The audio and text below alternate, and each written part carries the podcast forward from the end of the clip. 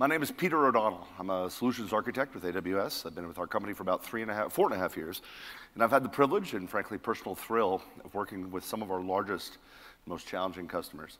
We're here today, today to talk about KMS and how KMS can be used to not just kind of manage your keys, because of course it's a key management service. Managing encryption keys and being secure is not enough. You have to be able to raise the bar on providing attestation. And that's really what we're going to get into today.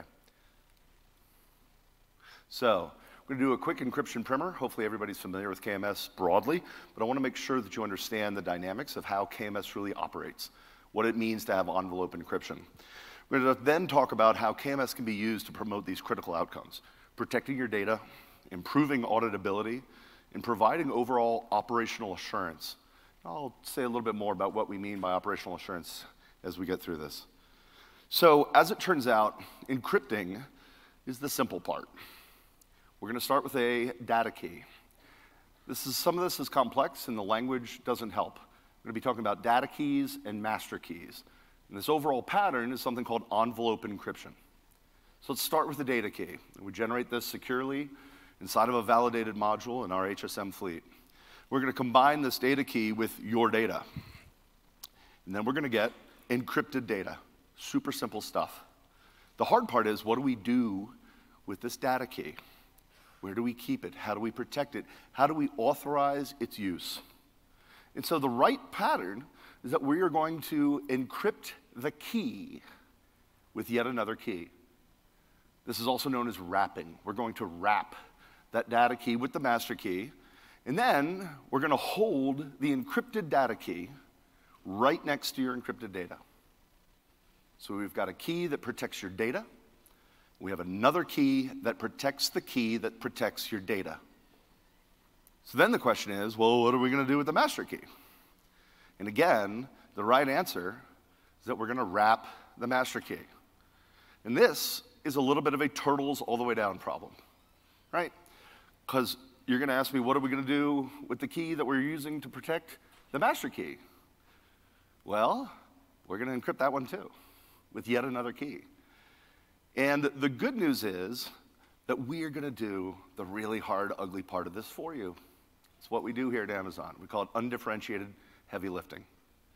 So, this idea of keys protecting keys protecting keys is a concept in cryptography known as a key hierarchy.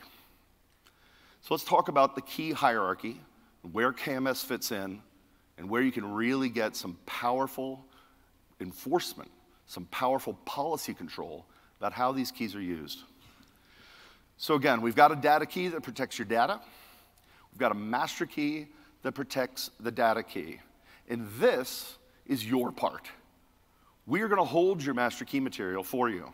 Your master key material is only in the clear inside of the memory, inside of the validated module, inside of our HSM fleet. And AWS operators do not have access to that key material.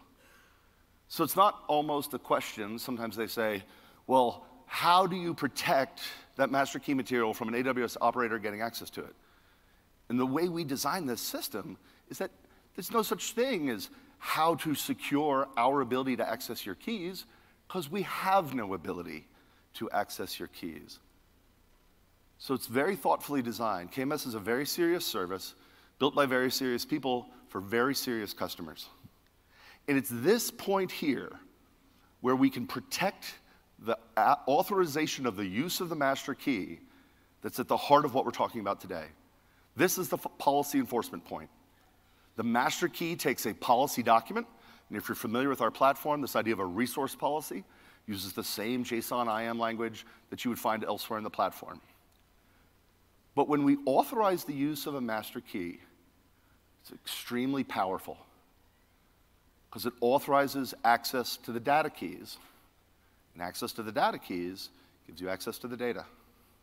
So, this idea of protecting it here, again, is the policy enforcement point. The master key is wrapped by other keys above that. This is something that we take care of. There's a domain key and a region key. This is really detailed in a really nice white paper. This part you don't have to really think hard about. If you're a cryptography nerd, if you're a chief risk person, again, really good white paper.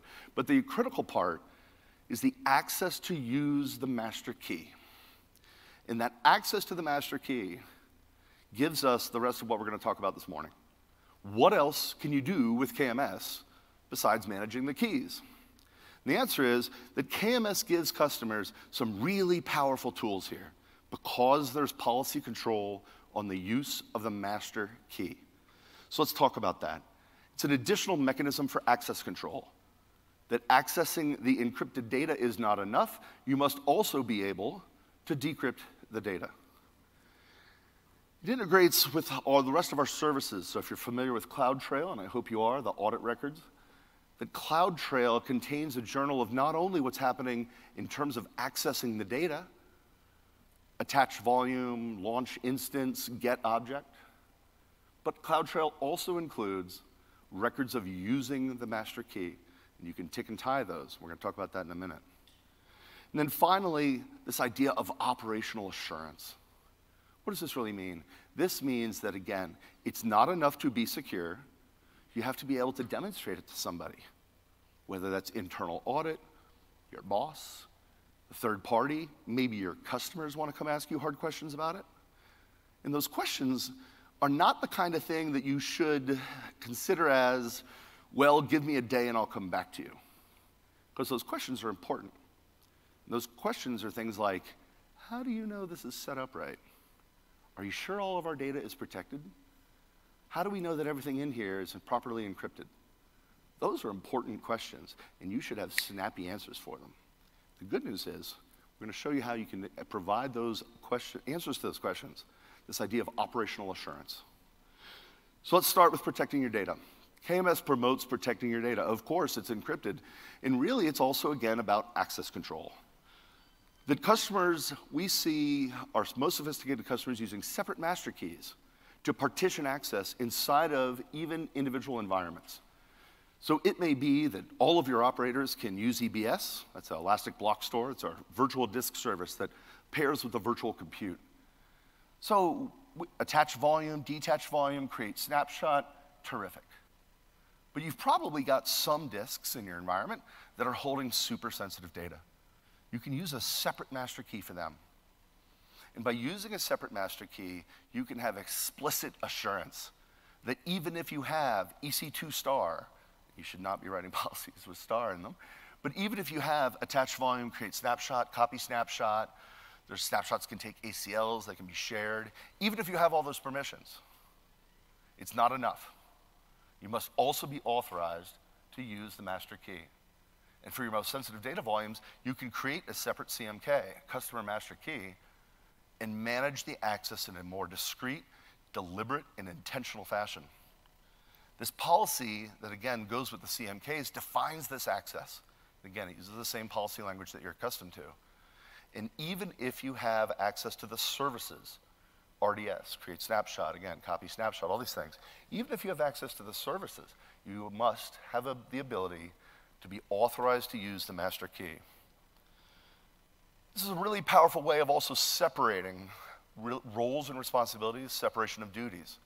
On the key, you may have a security officer persona who's responsible for setting up the access to the key. That's great call that management actions. Those actions can be defined completely separately from the cryptographic operations encrypt, decrypt, generate data key, re encrypt, things like that. So you can be very deliberate that just because your security officers are managing the keys, she can't use the key. And the developers who might need the key, the software components that might need to use the key, are of course not permissioned to manage that key, to give away access. And again, this idea of intentionality. You want to be very deliberate. If you're operating at scale in large environments, you might have thousands of EBS volumes, tens of thousands of EBS volumes, billions of S3 objects. But you can be very deliberate about protecting those objects, about protecting those volumes, about protecting AWS resources with discrete individual CMKs that have discrete access defined directly on the key. Because AWS is an additional, or KMS is an additional plane of access control, it means that when you access these resources, it requires this additional authorization to use the key. So again, even if you have something like S3 star, which you shouldn't have, you must also have the ability to use the key. So in your billion object bucket, if you know that a certain prefix slash tax documents needs to be encrypted, you can use a separate master key for just those objects.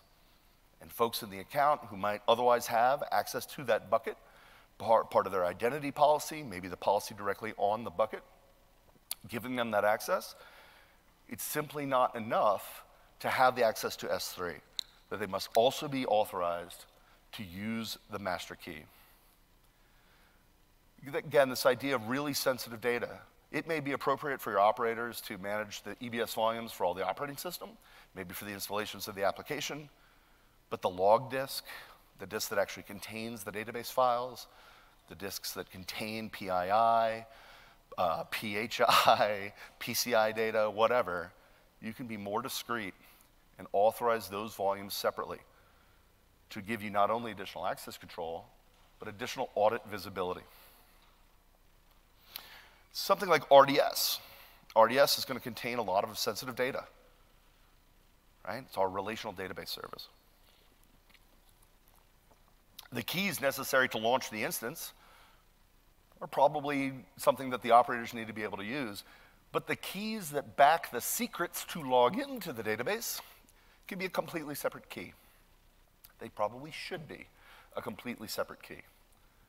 Again, intentionality, partitioning access, separation of duties. Really simple stuff because you can just create, oh, that's exciting. Uh, so you could just create a uh, new master keys. They cost a dollar a month. Uh, I'm just to ignore that for now. Um, let me know if it gets worse. Uh, let's talk about audit outcomes. So again, this idea of KMS is journaling its activity into CloudTrail, and so are the rest of our services. And so when we think about your audit outcomes, I always like to tell customers we all want the same things. So when you think about what an auditor wants, it's really what a security engineer wants. And what is that? So we can use something called encryption context to provide visibility and detail into the use of the master keys and that journaling of the use of the key that's in CloudTrail. If you're a cryptography nerd, encryption context is our implementation of something called AAD, Additional Authenticated Data. It's a little bit like a tamper evident seal. It's not a secret. It's part of uh, improving the integrity of the ciphered data. When we write our services to integrate with KMS, this idea of encryption context, we use it to reference why the key was being used. So when you attach, when you create a volume with KMS, the encryption context is the volume ID. When you create a backend object in S3, the encryption context is the key space in S3. So when we see actions in KMS as CloudTrail for decrypt, we're also seeing this encryption context. And you can use that to tick and tie what you see from, say, RDS's journaling of create snapshot to KMS's journaling of using the key to protect that snapshot. This is a detective control, but it's also, again, a really great audit record. It proves what was happening, and it ensures something called non repudiation, which means that you can't deny that it happened. You can't say, well, I, I never attached that volume. Like, yeah, you did. It says right here that you did. It's really important to have that kind of auditability to provide attestation to, again, internal stakeholders, external stakeholders, the risk committee on the board. Really, really important stuff. You can use AWS Config now with KMS. Config is our visibility and config management service on the platform. And if you've ever pasted a screenshot into a Word document on December 31st, you know how flimsy providing attestation of correctness can be. Well, config tracks the changes to your resources over time. And config now supports KMS. And so when we talk about the KMS key policy as being the policy enforcement point that is so critical, it's again not enough to say that you dialed it in properly. You have to be able to provide attestation that it stayed proper over time. And so when you set up access and key policy, config journals whether or not that key policy ever changes. Again, because it's not enough to say, no, I, I haven't changed it since we deployed. Config can help prove that. So let's talk about, as an example, S3. So I've talked about CloudTrail, and CloudTrail is really about capturing management events, what at Amazon we would call control plane events. And so S3 out of the box in CloudTrail is going to have create bucket, put bucket uh, policy, put bucket default encryption, management events. But the gets and the puts for S3 are not there, but you can enable that. It's called the data trail.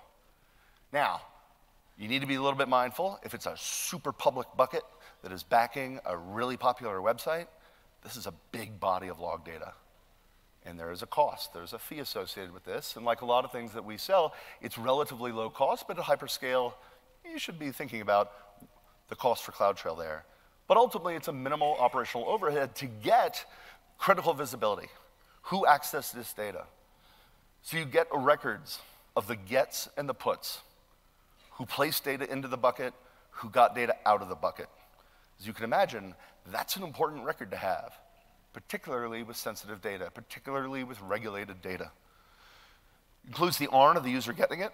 So you can not only see the gets and the puts, of course, you can see who is getting the, doing the work there. And again, it can be ticked and tied against the KMS events in CloudTrail. Because every get out of S3 for a KMS protected object, you'll not only see the get record in uh, S3's data trail, you'll see the decrypt event in KMS's CloudTrail. When you place an object into S3, you'll see the event in S3's data trail. You'll see the event of generate data key for KMS in the KMS CloudTrail. And this idea of being able to have these parallel records that can be ticked and tied together answers some really critical questions. Questions that are the kind of thing, again, as I mentioned earlier, that you don't want to be able to be like, well, gosh, Dave, uh, I'll look into that. You should know these things at all times. Who accessed this data? Did accessing this data always require encryption? Was everything stored here always properly encrypted? Yes, this is the bucket in which we keep our patient records. Show me that every time the data was placed there, it was properly encrypted. Show me that everyone who ever accessed this had proper authorization to do so. KMS and CloudTrail and the S3 data trail can answer those questions. And when it comes to answering hard questions, this goes back to the idea of operational assurance. Being able to know that you can, in fact, sleep well at night. That when your CIO calls you and says, Well, what happens if somebody misconfigures a bucket? What happens if it's open to the world? You can say, You know what? I have a good answer for you. That even if you misconfigure this bucket, you can't do that with KMS. So even if we set a public object ACL on a really sensitive file, you can't do that if it's backed with KMS because getting that object is not possible without authorization on the master key. What if somebody shares an EBS snapshot? If you're unfamiliar with this phenomena, you should go home tonight and look at the status of your shared snapshots. Again, somebody could share a snapshot, call the API, great, doesn't matter that person does not have the ability to update the key policy document. So your data is never actually usable because somebody, even who has access to a shared EBS snapshot, will not have access to use the master key. How could I prove who has access? Over time, lots of folks have had identity policies. Many different people have been able to federate to a bunch of different roles. Who could have accessed this data? that was placed here? Well, no matter what, they had to have been authorized to use the master key. You can answer this hard question. And conversely, how can I prove who did not have access? Show me that nobody could have seen our tax documents except for the controller's office. KMS can answer that question. This idea of operational assurance. You can broaden that. We're moving towards default encryption on the platform. So, when we think about default encryption for S3, It's not a way, by the way, to prevent your developers or relieve your developers from reasoning about encryption. What default bucket encryption can do is let you get encryption outcomes from software that doesn't otherwise support it. That's really the thing to think about when you think about default bucket encryption. But what it does mean that you can configure the bucket such that even if somebody places the object without encrypting it, that it'll automatically be encrypted anyway. And you can configure the entire bucket to always encrypt everything under a CMK. Same with EBS. So you can configure EBS to always encrypt the volumes when they are created. Really powerful catch-all. And you'll see this uh, coming to uh, the rest of the platform over time. Dynamo is always encrypted. There's no such thing as unencrypted Dynamo anymore. Last year, we spent several months percolating. We encrypted the entire data plane of Dynamo, which is as large as it sounds. So again, this idea of default encryption can help promote these same outcomes that I've been speaking about. This idea of da data protection, this idea of auditability, this idea of operational assurance. KMS also, of course, integrates with our certificate manager. So customers, uh, when they come to the platform, they want to use a load balancer. Maybe they already have really nice, fancy, say, extended validation certificates. It's a big deal to give us the key material, the private key mat, of those certificates. How do you know that we're doing the right thing? Well, as it turns out, the integration between ACM and ELB and KMS, that's the certificate manager, the load balancer, and the key management service, provides really discrete visibility and auditability in the exact same way. So, yes, you are giving your private key mat to us, but there's a really good story about how we're protecting it, and you can show that to other stakeholders. So, from here, I'm really excited to introduce my colleague Raj Copparapu, one of the product managers for KMS, to tell you about what's coming to KMS that's new to KMS and extended capabilities to help promote these same outcomes.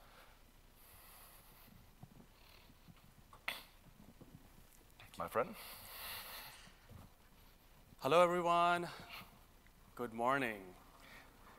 Thank you, Peter. My name is Raj Copparapu. I'm a product manager on the Key Management Service team, here to talk to you about what is new in KMS.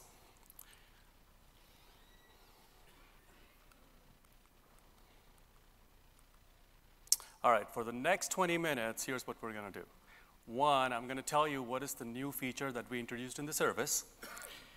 Two, we'll see what the differences are between what we already talked about. So the customer master keys that Peter talked about are all symmetric keys.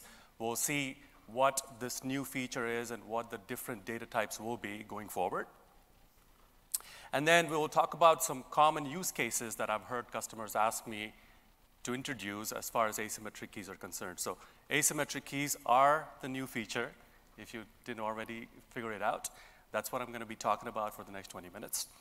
And also, as you all know, with shared responsibility within AWS, uh, I'm going to talk to you about what you can expect from the AWS KMS team as far as this particular feature is concerned. And then finally, wrap it up with asking you for your share of responsibility to keep the keys secure and also be able to use them effectively, right? So these are some of the things uh, that we'll be talking about in the next 20 minutes.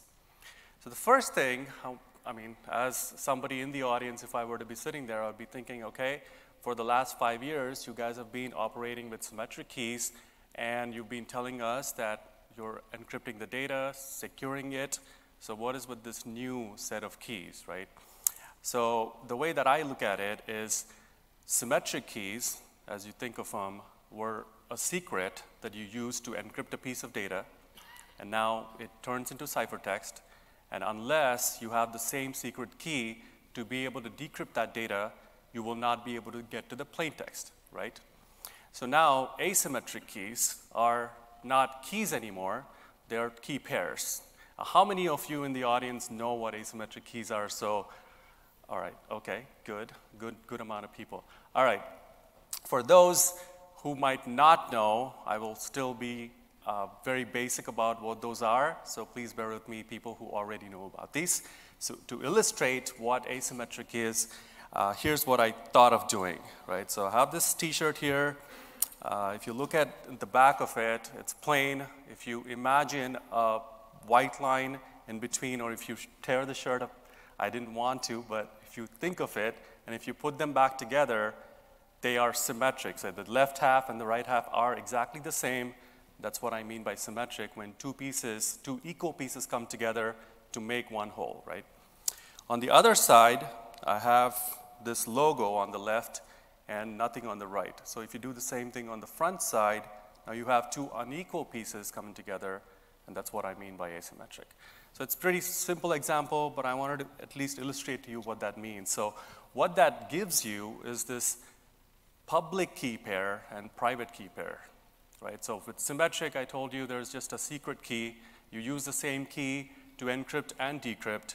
Now asymmetric gives you this option of saying, all right, I'm going to give you a public key and a private key, and both of them will be used for opposite actions, the encryption action and the decryption action, right?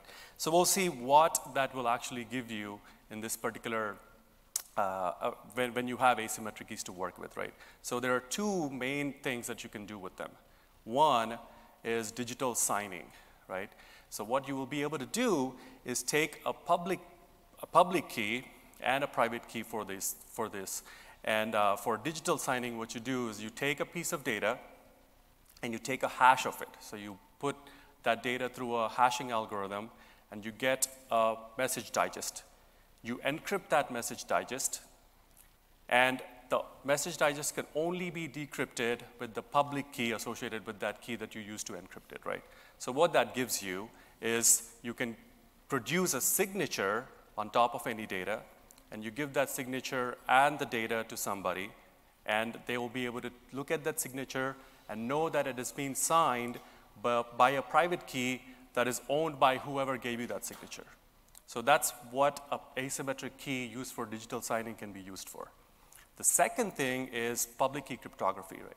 Where you take the public key, you give it to anybody you would like, you would like that uh, to be shared with, they take the public key, encrypt information, they pass it on to you, and now you have the private key of that particular key that you, the corresponding private key, and you take that and you decrypt that information, and only you can decrypt it because you have access to the private key, right? So that's what we're going to be talking about. So let's look at what the signing workflow looks like. So the digital signature workflow looks like this. The first thing you would do is you create a key, a master key, as Peter pointed out, we will say you will create a signing master key. And then what you do is you generate a signature. So you take that key and you have some data that you would like to get signed. You pass it on to KMS. You say, this is the key that I would like to get produce a signature with. And then you take that signature and you take that data and you send it to somebody, whoever the recipient is. The recipient will be able to take the public portion of the key and be able to verify that that signature was indeed produced by the private key that you own, right? So that is what the workflow for a digital signature look like.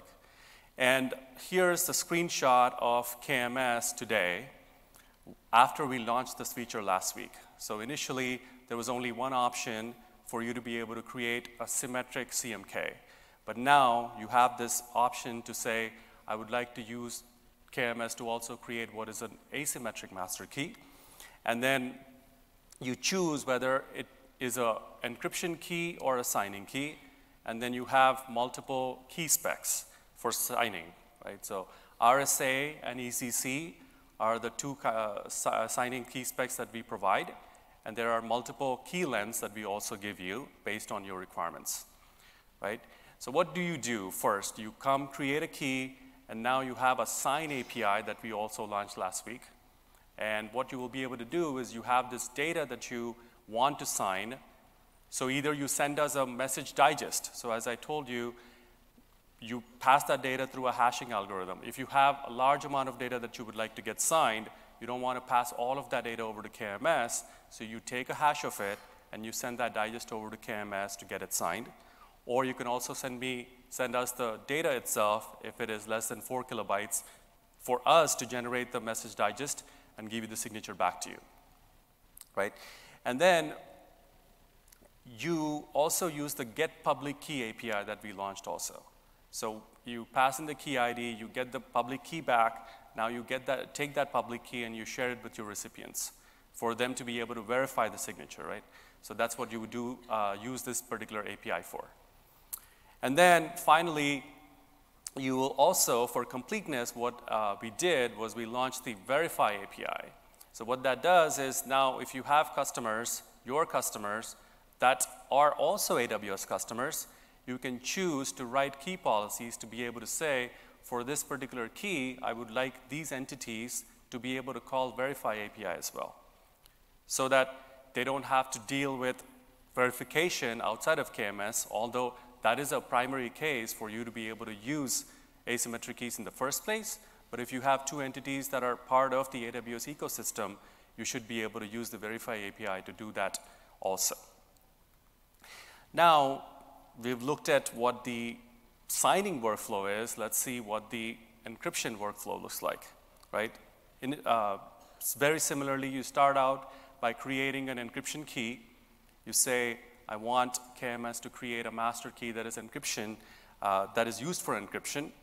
Then you download the public portion of the key, again, using the get public key API. And you provide that public key over to recipients, whoever you want data to be encrypted with and shared with you. They take that, they encrypt the information, and then they send it back to you, and you have the private portion of the key within KMS. You take that ciphertext, send it to KMS to get it decrypted, right? And what does the flow look like? Again, the screenshot here tells you now if you choose an encryption key, you have this key spec that is RSA based only for encryption, right? And then the get public key API, again, you will be able to call get, get public key to be able to download the public portion of the key, share it with whoever you would like to give that uh, key to to encrypt data. And you would use the decrypt API now. And the big difference, so you all, all, all are already familiar with the decrypt API because KMS has been, uh, you, uh, you've been using KMS to decrypt information also that is encrypted with symmetric keys so far. But now the big difference is because data is encrypted outside of KMS, you have to also pass in the key ID for KMS to know what key, used, key to be used to actually decrypt that information. So today, when you pass in information over to KMS, you just pass the ciphertext, and that's all, that, that's all you do. But with asymmetric keys, you also have to pass in the key ID going forward. Just for asymmetric keys, and nothing changes with symmetric. And again, for complete, completeness purposes, if you have AWS customers also that you are sharing, with, sharing this public key with, they can call the encrypt API also that is already available. And what that does is it gives you an audit trail, right? So if you have somebody calling your encrypt API, you will also know that there is an audit record for somebody doing that particular operation within KMS. All right? So now we've looked at what the signing workflow and the encryption workflow is, let's see what the other feature that we also launched was. So we talked about what key hierarchy is in envelope encryption, which means that now you have data keys that you can encrypt data with, right? So similarly, what we've done is we've introduced this generate data key pair star, and star is not an asterisk to tell you that there is something specific that you have to keep in mind. It is just that there are two APIs that we launched, the generate data key pair and the generate data key pair without plain text API. So you might be familiar with generate data key and generate data key without plain text. It's very similar. Now what uh, KMS provides you is the capability for you to also generate these asymmetric data key pairs that can actually be given outside of the, outside of the system for you to be able to use the private key also outside KMS if you want. So that's the big distinction, right? So I've talked about how you can create master keys where the private portion of the master key does not leave KMS in plain text ever. So all of the operations happen within HSMs, but in this particular case, we will give you both the public and private key pairs outside for you to be able to do any operations outside of KMS as well. And now let's look at what the differences are, right? So now we've talked about what symmetric keys are, what asymmetric keys are, how you can create them in KMS. Let's look at what the fundamental differences are between both of them, right? So the first thing is that now, again, as I said, there is the symmetric key, there's only a secret. So it's one thing that you can do for encryption and decryption. The other thing that you can do uh, with asymmetric keys is now you have public and private key pairs and that's what we've been talking about so far. Operations inside and outside of KMS. So far, you've been use, uh, using KMS to encrypt information, encrypt data, and store it within AWS services or outside in your applications, right? So every time you had to do an encrypt operation or a decrypt operation, you had to call KMS. But here now, with asymmetric keys, what you will be able to do is do encryption and verification outside of KMS if you choose to. That's the big difference that I want to point out, right? And then interoperability. One of the biggest things why we even started to launch asymmetric key pair, asymmetric key functionality within KMS is to give you this option to do interoperability with other systems, right? So as I mentioned, if as long as you have to rely on KMS for both encryption and decryption, there's no interoperability that you have to think about. But now if you have other external systems that you have to inter in integrate with or work with, you need a way for you to be able to share this key pairs with them, and that is where the big difference comes in. And then another thing to keep in mind is the biggest also value add for KMS is that you have integration with several AWS services, right? So that native integration doesn't exist with asymmetric key pairs or asymmetric keys today. But again, the biggest thing with symmetric keys was for protecting data that is stored. And you will be able to do that all the time, even with symmetric keys today. So the big value add was that data that is stored in AWS services, you will be able to uh, rely on KMS to be able to store that and protect that information.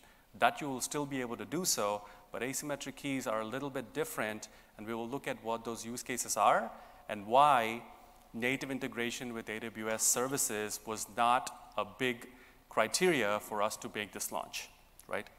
So let's look at some use cases for why we even launched it in the first place, right? So we talked about how uh, use cases. The first thing is I told you asymmetric keys can be used for public key cryptography, what that means is customers want to be able to create or generate a data key outside, or you can use the generate key data key API of KMS. You get a data key out, and you use that to encrypt a bunch of data outside. And now you take a public portion of the master key, the asymmetric key that you created, and you encrypt that data key.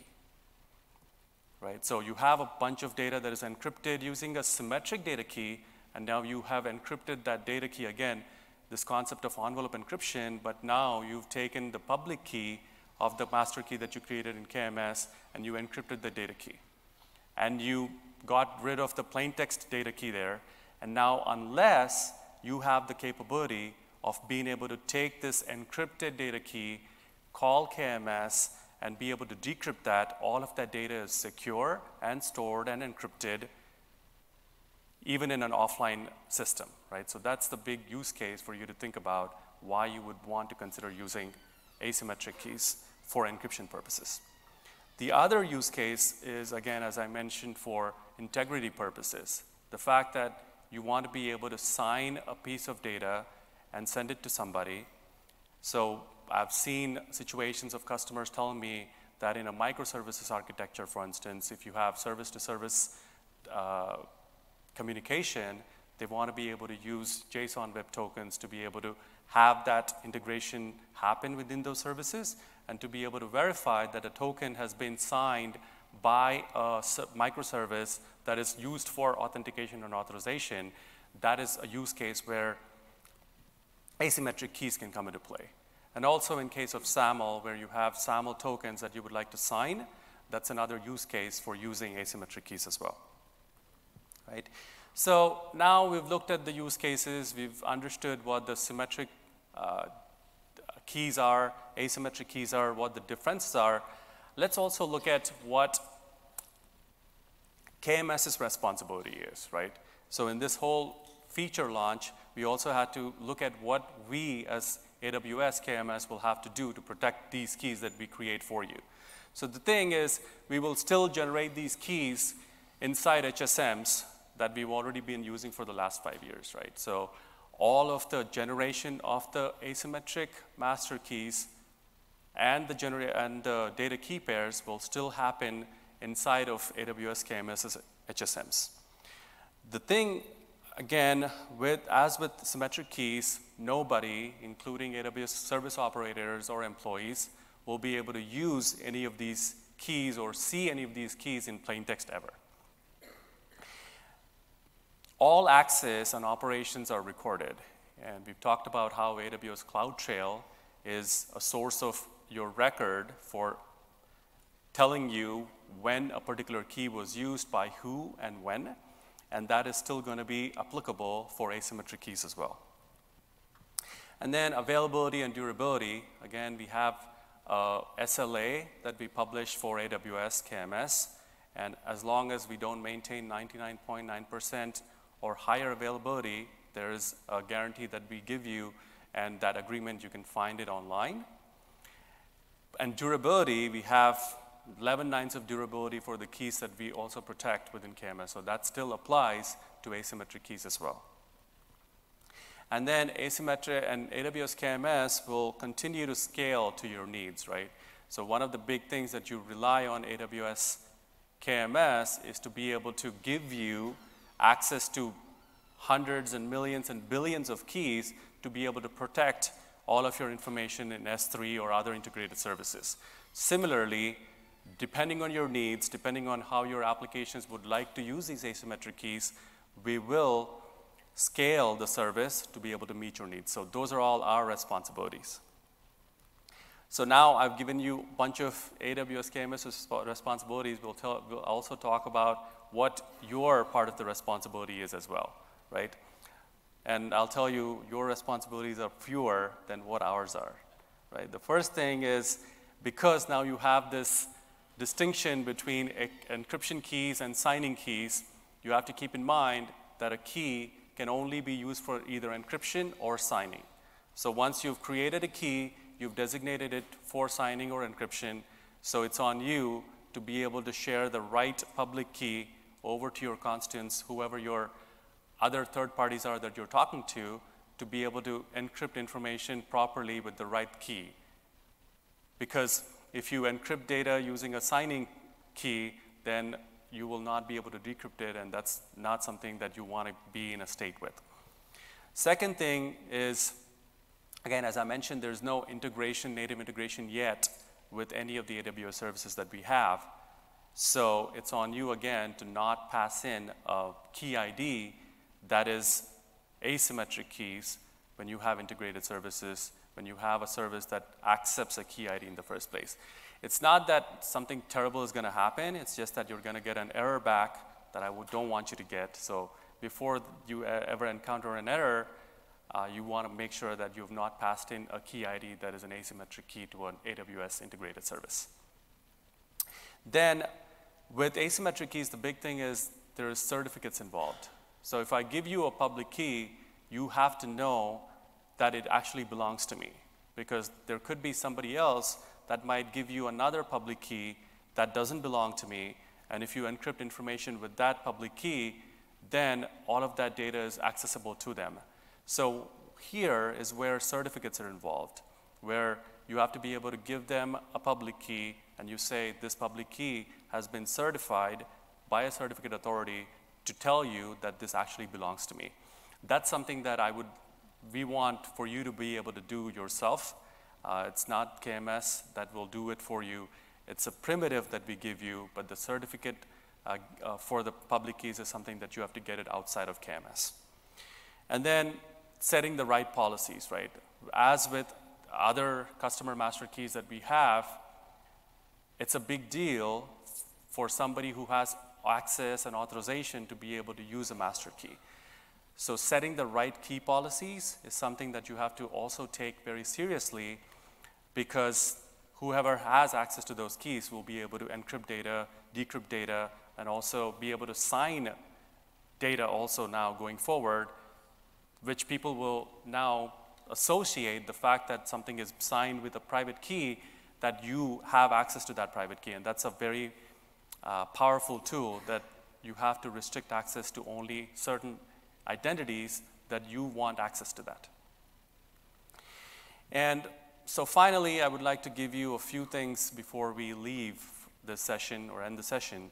One is today, after we launch the service, uh, this particular feature, it's only available in five of the regions that I mentioned on the slide. And more regions to come. It's just that we've chosen to go with these first five to launch the feature. And then different limits for asymmetric. So when KMS started out, we had 100 transactions per second as a limit five years ago. Guess what? We have customers calling KMS at quarter million transactions per second today.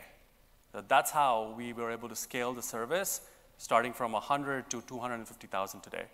And similarly, for asymmetric keys, we are starting out low, but we would like to hear from you guys for how you want to use this service for asymmetric needs, and we will certainly scale the system to be able to meet your needs as we go along. And then the thing to also keep in mind is generate data key pairs. As I mentioned, you can use KMS to be able to generate these asymmetric key pairs to be able to use outside the system. And the only way to protect these data key pairs is using symmetric keys. So I don't want you to use an asymmetric master key to protect asymmetric key pairs. So that's something that you have to keep in mind because, again, for data protection of data at rest, symmetric keys are the logical choice. And this is what we've determined that symmetric master keys are the right type of keys to be able to protect key pairs as well. And then pricing is also different for asymmetric versus symmetric keys. Uh, and we have a free tier for KMS, but asymmetric key pairs will not be part of that free tier. And that's something to keep in mind as well. And finally, I would also just want to highlight the fact that at AWS, security is our top priority, and that's something that we always take seriously. And as far as resources are concerned, I've written a blog post recently after the launch. I would highly encourage you to look at it to understand what the nuances of these APIs that I talked about and to be able to understand how these uses, use cases can be uh, used in your particular environments. And pricing, again, you can see how the asymmetric customer master keys are priced, and as well as, well, as well as the data key pairs, when you generate them, you should be able to generate RSA key pairs and ECC key pairs of different key lengths. And depending on how many you would like to create and what sort of specification you would like to create, there's a different price, and those pricing details are also on this page. And then as far as documentation is concerned, uh, here's the link that will give you information about, that goes into much more detail about the differences between symmetric and asymmetric and how you can be able to use them within AWS KMS, right? And I also want to point out some of the related breakout sessions that might be interesting to you as far as data protection is concerned. So I'll pause for a second for you to take a screenshot of it if you would like.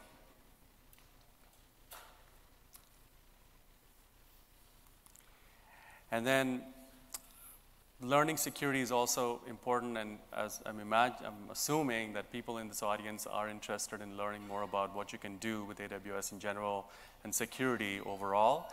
We have a bunch of different trainings and certifications that are available. Uh, here's information about where you can get those free courses for you to learn more. And there's lots of documentation about different AWS security services that we offer as well. And finally, thank you very much. I appreciate you coming to this session on an early morning. And I had a good time telling you about what we have to offer. And I'm very excited for you to be able to do something with these asymmetric keys that we just launched. I also want to point out that so far, you've been able to use KMS with 55 plus integrated services to be able to protect your data.